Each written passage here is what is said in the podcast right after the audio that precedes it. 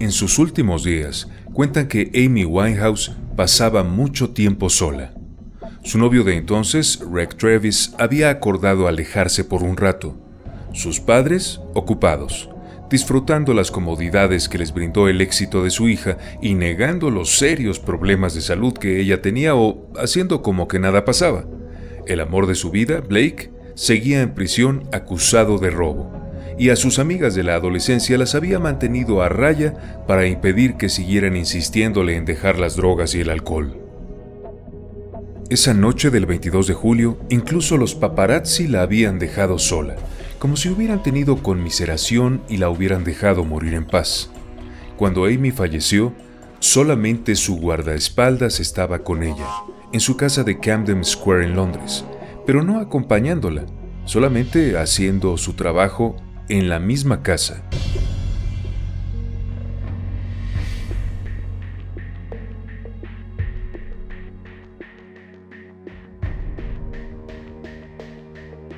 Cerca de la medianoche, él fue a despedirse de ella. A las 3 de la madrugada del ya 23 de julio, Amy texteó a su amigo Christian Marr. Estaré aquí para siempre. ¿Y tú? Amy estaba en su cama, en el tercer piso de la casa. Había ingerido alcohol. Estaba borrachísima.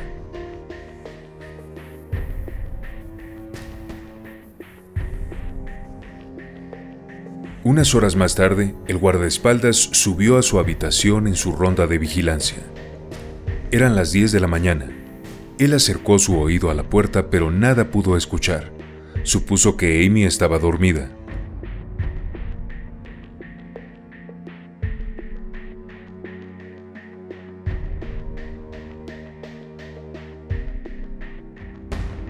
Dos horas después, repitió esta misma revisión con el mismo resultado.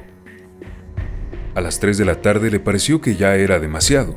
Regularmente Amy a esa hora ya habría pedido algún servicio. Tocó la puerta y esperó. Nada, ninguna respuesta. Así que decidió volver a tocar, pero esta vez solo como un aviso de que iba a entrar, y lo hizo. Se acercó a la cama de la cantante, quien yacía inerte entre sus sábanas. A un lado, tres botellas de vodka vacías. Amy Winehouse había perdido la vida unas tres horas antes.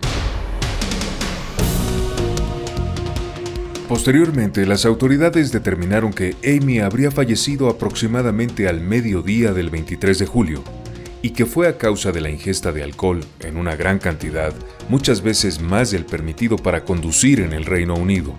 Los exámenes toxicológicos indicaron 4.16 gramos de alcohol por litro de sangre en el momento de la muerte, cuando con 0.5 gramos ya está prohibido conducir.